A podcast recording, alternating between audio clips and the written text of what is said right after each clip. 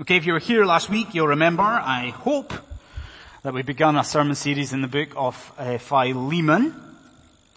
But it's holiday time, isn't it? It's August, and so many people are away this time of year, week here, week there, and so I'm appreciating that some of you were not here, were not present last Sunday morning for the start of the sermon series. So what are we dealing with? Like what is, what's Philemon? Uh, all about. Um, well, this is a letter, so I'm sure you uh, picked up on. It's a letter about a man called Onesimus. And Onesimus is a slave who belongs to Philemon. But Onesimus has done wrong. You saw that, didn't you? It looks most likely that Onesimus has stolen from Philemon, his owner, and he's certainly run away. That's not the end of the story though. Because on his travels, Onesimus encounters the apostle Paul, who was in jail in Rome. And through Paul's witness, something marvelous happens. This slave, this wicked slave Onesimus, he comes to faith in the Lord Jesus Christ. He is saved. And what we've got in front of us here is a letter that Paul writes. He's got Onesimus by his side, doesn't he, in Rome? He writes a letter to Philemon, the owner of the slave, and he implores Philemon to welcome Onesimus back and to do so as a brother in Christ. And I said this to you last week, didn't I? That it's a really intriguing and wonderful and I think overlooked uh, story in God's Word. Well, as I intimated a moment uh, or two ago, our intention just now is quite simple. We're going to look at the middle section, the real body of this book. So from verse 8 to 16, to concentrate on that. And I think the first heading, the first point that we, that we see that we're shown here is this. We see in that middle section the importance of gospel reconciliation. Now be very careful. What I mean by that is the importance of disputing Christians, warring Christians, forgiving each other and being reconciled, brought into a, a loving relationship. The importance of gospel reconciliation. Now I think we see that in a couple of ways. We're shown that by God in a couple of ways here. So I'm just going to chuck a subheading at you and hopefully you can catch it, put it in your pocket uh, just now. We see the importance of reconciliation quite simply in Paul's approach in this letter his approach, the way Paul approaches Philemon. So that was a mouthful. We're ready for this, yes? Are we? Good. Okay. Now, I'm sure you agree, in recent years a lot has been written um, and spoken about effective leadership. Isn't it? Isn't that a sort of buzz subject, effective leadership? Certainly the case in the church. A lot written about leadership in the church. But you probably agree with me that you hear that in the office or you hear that word, effective leader. What do people do? They want to train people well. They want to bring people along with them, build a good team. Effective leaders. It's all over the shop, isn't it, today? Well, I don't think anything that has been written is as enlightening about leadership as what Paul does here. Because Let's remember, what is Paul trying to achieve, friends? What does he try to achieve? He wants Philemon to welcome Onesimus back. You consider with me though, his approach. What does Paul not do?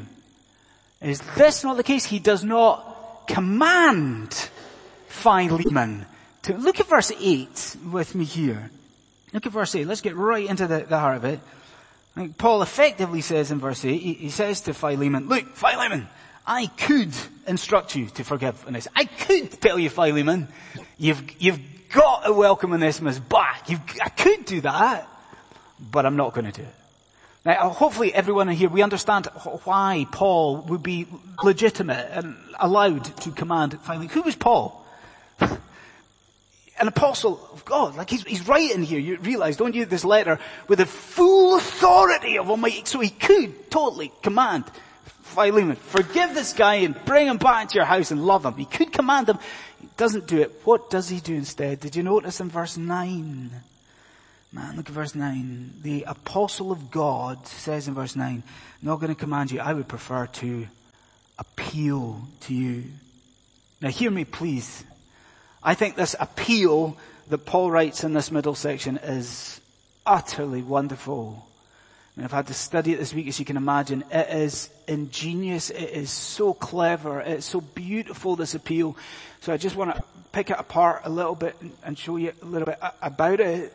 First of all, did you notice the basis of the appeal in verse 8? And Paul says, I'm appealing to you, Philemon, for love's sake. Now if you were here last week, uh, do you realize what he's talking about there, for love's sake? Do you remember last week? You know, do you remember the closeness of the Christian community? Remember the koinonia and the fellowship and the love? He knows, doesn't he, that Philemon loves that stuff. He cares for that stuff. So you see what Paul's saying? He says, oh, bring him back. Forgive Onesimus for the unity of the church, for the love of the church, for the fellowship of the church. You see it? Why this appeal? For love's sake. Then do you notice as well it's really, really personal. Like I was almost laughing at verse 9. Because it's like Paul refers him to himself as a bit of an old codger in verse 9, doesn't it? With respect, of course. You see what he says? He says to Philemon, I'm an old man. I'm an old man in prison. You see it? It's as though he's, he's saying to this man, look, if I, in my elderly years, my advanced years, can endure chains, imprisonment for the Lord Jesus as an old man, then surely, Philemon, you can forgive this guy, this brother in Christ and bring him home. Do you see how it's so personal? But then best of all, do you notice that he invokes the very providence of God? I think there's a verse that stands out. It's verse 15. I think if you, if you, if you read it carefully when Gabriel was reading it out, I think you'll agree it's a really fascinating verse, verse 15. I just want to give you a second to look at it. Even the boys and the girls, can you look at that? Verse 15. We'll just read it. Look what Paul says. He says, for Philemon, this is perhaps why Onesimus was parted from you for a while, that you might have him back. Do you see why it's fascinating? Do you see what Paul is doing there? Paul is pointing Philemon to the providence of God, isn't he? Don't you think so? He's saying, perhaps Philemon, this was God's plan all along. Perhaps God had planned from eternity past to use Onesimus' sin, not just to bring him to Christ, but perhaps it was God's plan to use this to bring him into a deeper relationship with you. He even evokes the providence of Almighty God. Are you with me this morning or not? Isn't it the appeal? Isn't it wonderful and genius? Isn't it clever? Isn't it compelling? But then don't we have a question? Why bother to appeal? Because I don't know some of you in here this morning, some of you are visiting, maybe your employers, like maybe you have trained someone in the past. Have you gone through that difficulty of trying to train someone up in something? Maybe your parents, perhaps, maybe your grandparents even. If so, you know this to be true. It is much easier to command someone to do something than it is to convince them to buy into your plan. Isn't it? Especially parents know this. Much easier to instruct a child to go and do it than to convince them, to have them buy in. Isn't it easier to do that? To command and convince. Why does Paul do this? Like why not just say, Philemon, welcome him, forgive him? Why? Why this huge appeal? Do you see the answer, Christian friend? It is this. Paul knows that real reconciliation has to happen here. Now please listen. Paul knows that warring Christians, disputing Christians, that they bring the witness and the reputation of the church and, and disrepute the effective witness of the, the church. And Paul knows that if he commands Philemon of that, is that then this forgiveness might not be forthcoming. You realize that, don't you? If he just commands him, then, then he, okay, he might bring him home, but it'll be grudging. The forgiveness might not be forthcoming. So what does he do? Paul knows this is so important, he makes this wonderful appeal. Friends, what do we see? We see the importance of reconciliation in the approach and the appeal. But I said two things. So the second part of it is this. We see the importance of reconciliation in this. The fact that Paul does not deal directly with the evils of slavery. You get that, boys and girls? You've got a blank to fill in. Don't you? The importance of reconciliation in the fact that Paul doesn't deal with the evils of slavery. I think we know as Christians that a common objection to the Bible from those outside the church is the apparent, and I stress that word, the apparent lack of a clear condemnation of slavery. Um, race relations are a, a, real hot topic, aren't they, in this country and in the States and elsewhere. Race relations. And uh, so we often hear this, I hear this, that if God was really good, if He truly was real and good, then the Bible would clearly, concisely denounce slavery as an institution or slavery in all of its forms. You heard that opposition to scripture? Perhaps you have. Well, let's take that seriously. I mean, let's face facts. You and I have in our hands a book that is dealing with a slave so why does Paul in this letter not spend the majority of the letter denouncing slavery? Why does he not make a big deal of saying how abhorrent slavery is? Why doesn't he do that? Well, I'll make a couple of very quick preliminary points before I get to the heart of the matter. I think the first thing we've got to deal with is this, that what we have here is a far cry from the sort of slavery that you and I might be imagining just now. Can I ask you what you think of when you hear of slavery? What do you think of? I mean, are we not, even in this country, so conditioned by the atrocities that were committed in the States a hundred years ago, a couple of hundred years ago? What do you think of when you think of slavery?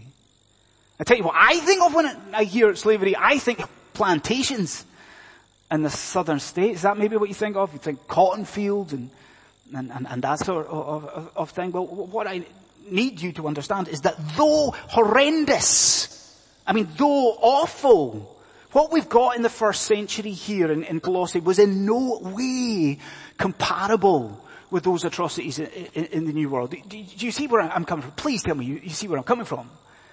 That in the Roman world, that, that though it was awful and it was terrible, that slaves were very often respected.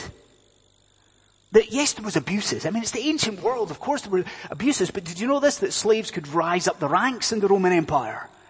Slaves could be professionals in the Roman Empire. So we're talking about doctors here. Don't know about musicians. But there could be doctors or there could be librarians and so forth. I mean, slaves could actually buy their way out of slavery. Eh, do, do, do, do you see it? It was awful. It was terrible. But it was not the lifelong barbaric institution that, that often springs to mind. And you maybe noticed what the ESV did. Did you notice it? The ESV does not call Onesimus a slave. Calls him a bondservant. It's desperate for you and I to, to see there's a difference. It's not the same type of slavery that we're thinking of.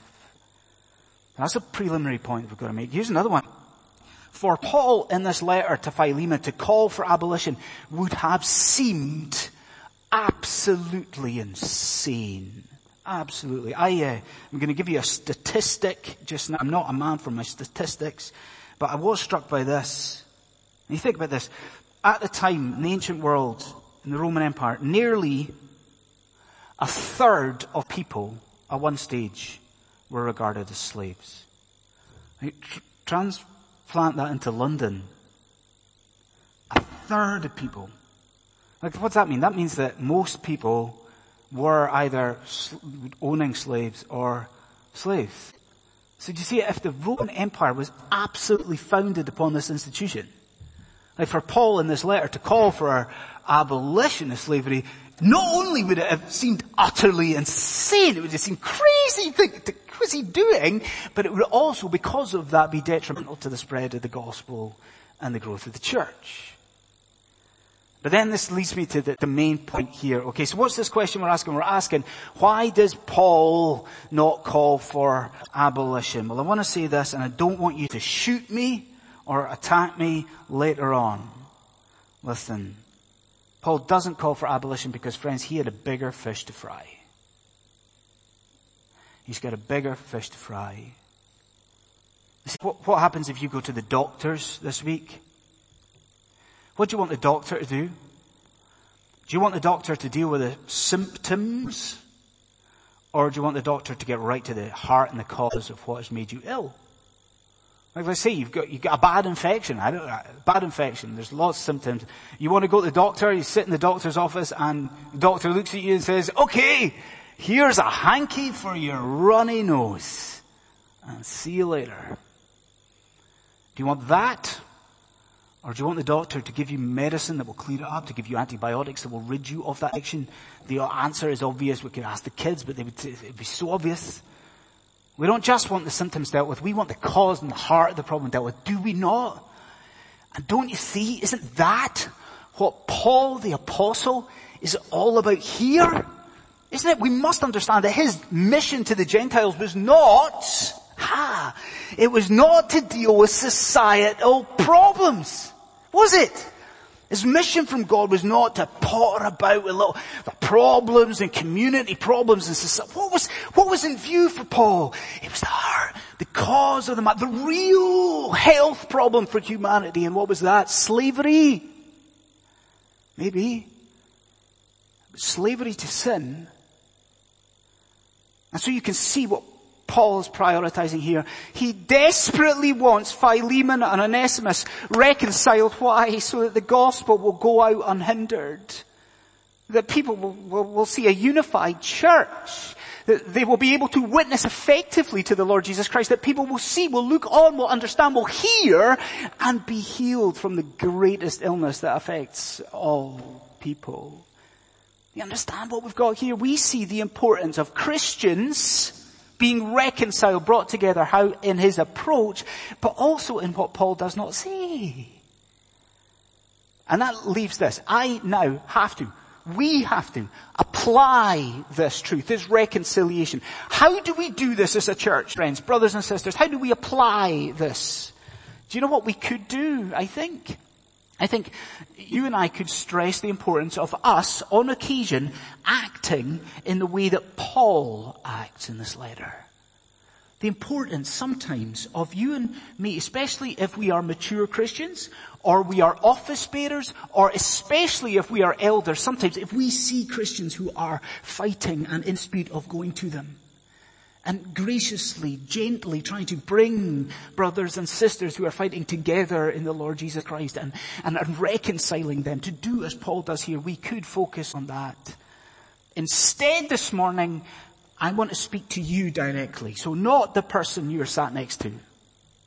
And not to the children and, and, and, not to the person behind, but to you. And I want to ask you this question. Please hear it. Are you in dispute with a fellow Christian.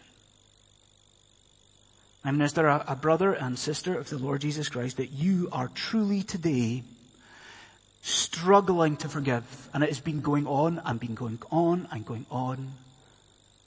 Then is this book, is this word here from God not for you? Is it not time today to revisit that relationship, that situation? And to revisit in light of what? The forgiveness that you yourself have received from God. We're shown, first of all, here the importance of gospel reconciliation. Now, I'm getting old, evidently. I'm getting old. The glasses are new. A big birthday later this year, which I won't tell you what it is. But I'm getting old because I've forgotten to say something to you as well. Um, it's maybe going to be music to your ears. Uh, I forgot to say that there's not three points to the sermon, there's not four points to the sermon this morning, there, there are but two. Uh, so secondly, um, we see the extent of gospel transformation. The extent, boys and girls, make sure you get it, extent of gospel transformation. Now I think, as a pastor of a church, that one of the biggest problems that you and I face in the Christian walk now, listen, one of the biggest, biggest errors that we make as Christians is losing sight of what God has already done for us in our hearts. Like I would, I would love to take a survey of this in the church But I, I doubt very many of us have had huge, big, dramatic conversion experiences. Like maybe some have, but uh, in a church, a reformed church like this, many have been brought up in faith. I doubt there's that many Damascus Road accounts uh, in front of me. Now, because of that, do you see what can happen? Because there hasn't been this just incredible moment in our, our lives, we can lose sight of the utterly seismic change that has taken place. Utterly incredible transformation that God has wrought at a point in your heart. We can lose sight of it. We can lose trace of it. Well, yes, this is about reconciliation, but what else happens here? Onesimus has been saved. Onesimus has come to faith. So as in this letter Paul appeals for him and he pleads for Onesimus, do you know what, what you're given? You're given little glimpses into the transformation that has happened in Onesimus' life. And I just want to very briefly just mention two things we're shown about Onesimus, and it should excite you. And I'll tell you why this should be exciting. Because these two things have happened to you. If you're a Christian in here. This has happened to you. So the first thing is this. We see Onesimus' change in status. His change in status. Now, you can maybe imagine what a lot of my week has been like, can you?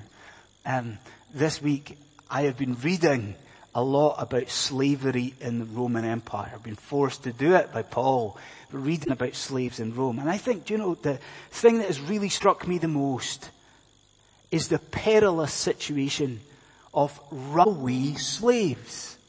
Because we're thinking about slavery and maybe you're thinking, oh, it must have been terrible to be a slave. right? Well, justify if you, yeah, it's a terrible thing to be a slave. Believe me when I'm, I'm telling you friend, that was nothing compared to being a runaway slave. Like see, the Romans were so keen that a culture of runaways wouldn't develop. Do you know what they did? They set up huge punishments for slaves that ran away and were caught. And you want to hear this, because I found it dramatic, I'm sure you will as well. If you were a runaway slave and you were caught, do you know what would most likely happen? If you were caught, you would be branded on the forehead. Letters branded permanently into your forehead to warn people that you were a risk of flight. If that didn't happen, do you know what other people did? They would torture runaway slaves who were caught. Or, listen, they were crucified. They were crucified. Now, in light of that, can you walk with me in imagining Onesimus? I mean, immediately he runs away from Philemon. Do you see what happens to him? Just instantaneously, he is the lowest of the low, isn't he? I mean, he's got absolutely, no, he's an outlaw, right? I mean, he's just nothing, he's just absolutely nothing. He's left with, with, with, with no friends. He has to hide in Rome like the most populous city in the Roman Empire. He's got to hide in the crowds. He can't speak to anyone about this lest they turn him in. Can you imagine it? Like, can you imagine how fearful Onesimus is and the anxiety of it? And then what happens? By God's beautiful providence, he comes across a Christian and he is brought to the Lord Jesus Christ. And this is the point. Now look at verse 10 and how Paul speaks about this man in verse 10. He was nothing and Paul says, I appeal to you for my, what's the word? My child. Next bit, he calls himself his father. Then verse 16, look at how Philemon is spoken of. He is Onesimus' brother. Do you see it? He has been given, by God's grace, a new identity and a new status in Christ.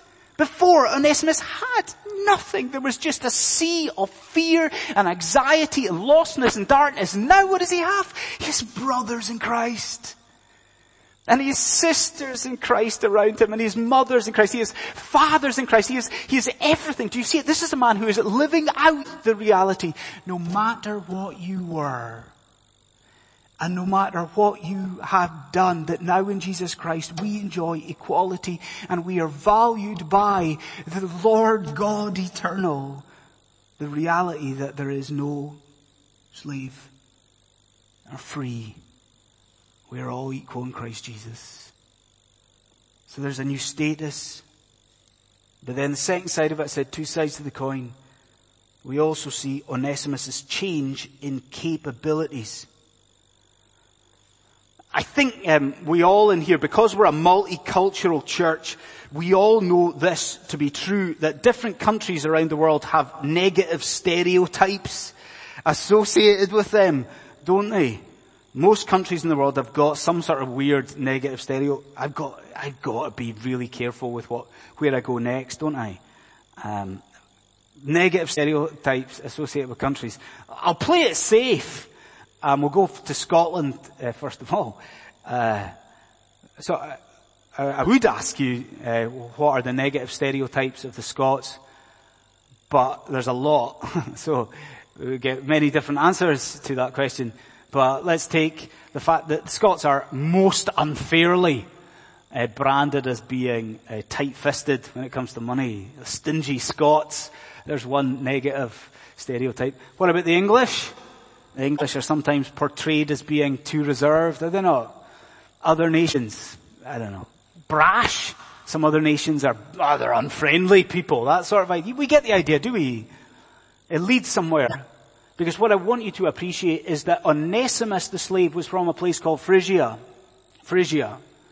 What was the negative stereotype of that region? It was this. It was proverbial at the time that Phrygian slaves were rubbish. Absolutely hopeless. They were useless. They were Phrygia. You've got a Phrygian slave. They are just pathetic and a waste of time. Now you bear that in mind and have a look at verse 11 and what Paul says of Onesimus. Did you see it in verse 11? He writes to Philemon and says, formerly Onesimus was useless to you, but now he is indeed useful to you and to me. Surely in reference, you think, don't you, to their gospel work. Now you must understand, as the ESV footnote tells you, that is a play on words, because Onesimus' name in the Greek means useful. But do you hear what Paul is saying to Philemon? He's saying, yeah, the slave used to be rubbish. And he was, I mean, he was, I'm sure, lazy and, and, and hopeless and unfaithful to you, evidenced by the fact that he's run away. But Paul's saying he's been changed by grace. And this man, such as God's work in his heart, is now a spiritually useful man. He's useful. And Paul's saying he's useful to me. Paul's saying, I wish in a sense I could keep him. He's useful to you, Philemon, He can do such gospel work in Colossae. He's useful to our God, you see. And if anything this morning, Christian friend, is that that I want you to take home with you, to see your capabilities, to see how useful you are to the Lord your God this, this morning. You understand as you sit there in, in your chair, you understand your heart has been changed, don't you? You understand, reflect on it. You were stone, you're now flesh in, in Christ Jesus. And, and think for a second of what you were. Do you realize what you were before your regeneration? You were useless. I mean, we were all ineffective, weren't we? Like before we came to Christ, nothing we did was of value. Isn't that a dramatic thing? Like no matter how charitable it was, no matter how valuable we thought it was, how generous it was, outside of the Lord Jesus, because of the sin in our hearts, it was spiritually worthless, wasn't it? But now look at us. And just see what you are capable of. Like now every single tiny act of service in this church, no matter how insignificant it seems to you, it is meaningful eternally. Isn't that amazing? Your attempts to witness to that neighbor or the colleague, your attempts to love the church here, these things store up for you riches in heaven. They are looked on by God as being meaningful to God, as being useful to the kingdom of His Son. And I do not know about you.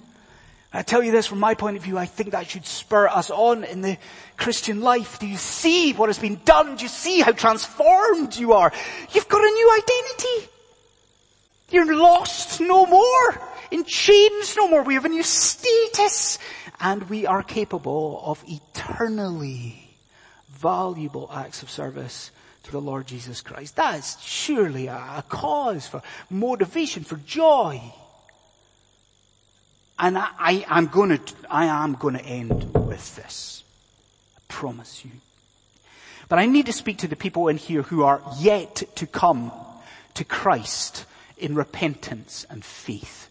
Those who perhaps maybe are even on the threshold of the kingdom of God, but who are yet to rest in the Lord Jesus Christ. I wonder where you are this morning. Would you listen to me? I wonder if today you feel as Onesimus must have done as he encountered Paul. Lost. Does that sum it up? Feel at sea, that fear, the anxiety, yet hearing what? Hearing of a salvation, hearing of a hope and a freedom. And maybe you're in the church wondering, why are these people making so much of Jesus?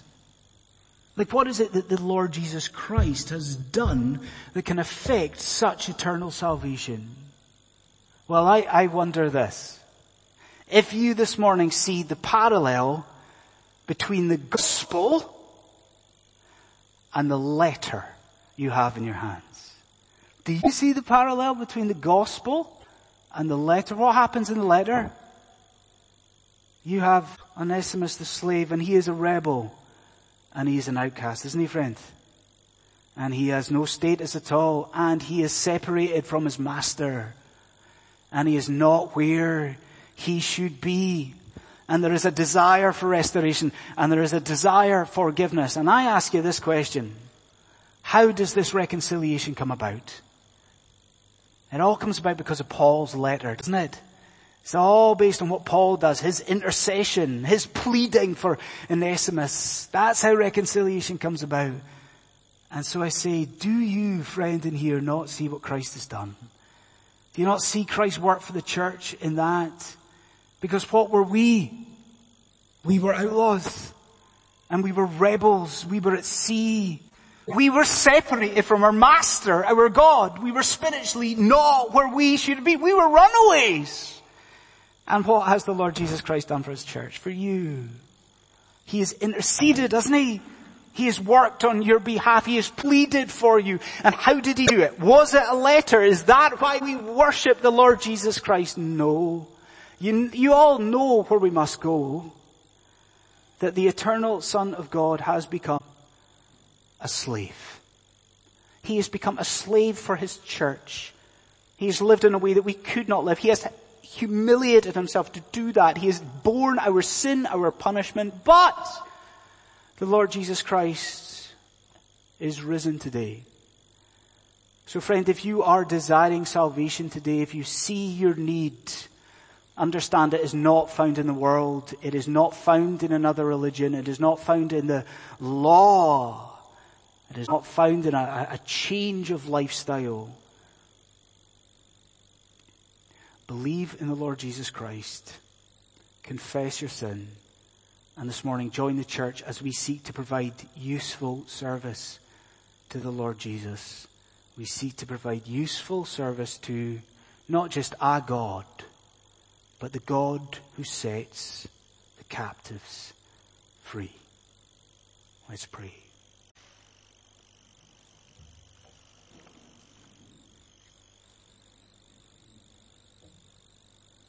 Gracious Father, we have much, as we look at Philemon, much to confess. We see throughout your word how you treasure the unity of your church. We see even Jesus command as we come to the altar to go if we have something against our brother to be reconciled first of all. And Lord, we are to forgive. And so we ask, Lord God, if there are uh, relationships with brethren that are not as they should be in this church. And we pray that you would help in reconciliation. But we thank you for the transforming work of the gospel. We thank you so much, our eternal God, that you have wrought great change in the hearts of your people and that today we stand justified because of the work of the Lord Jesus Christ. We ask that you would help us to make that known to make the beauty and the truth of reconciliation through Christ known, not just in a deeper way in this church, not just to our children, but to this suffering city that is at sea and is fearing and anxious. All that the Lord Jesus Christ in His name would be eternally praised. So we do pray these things in Jesus' name, our Redeemer. Amen.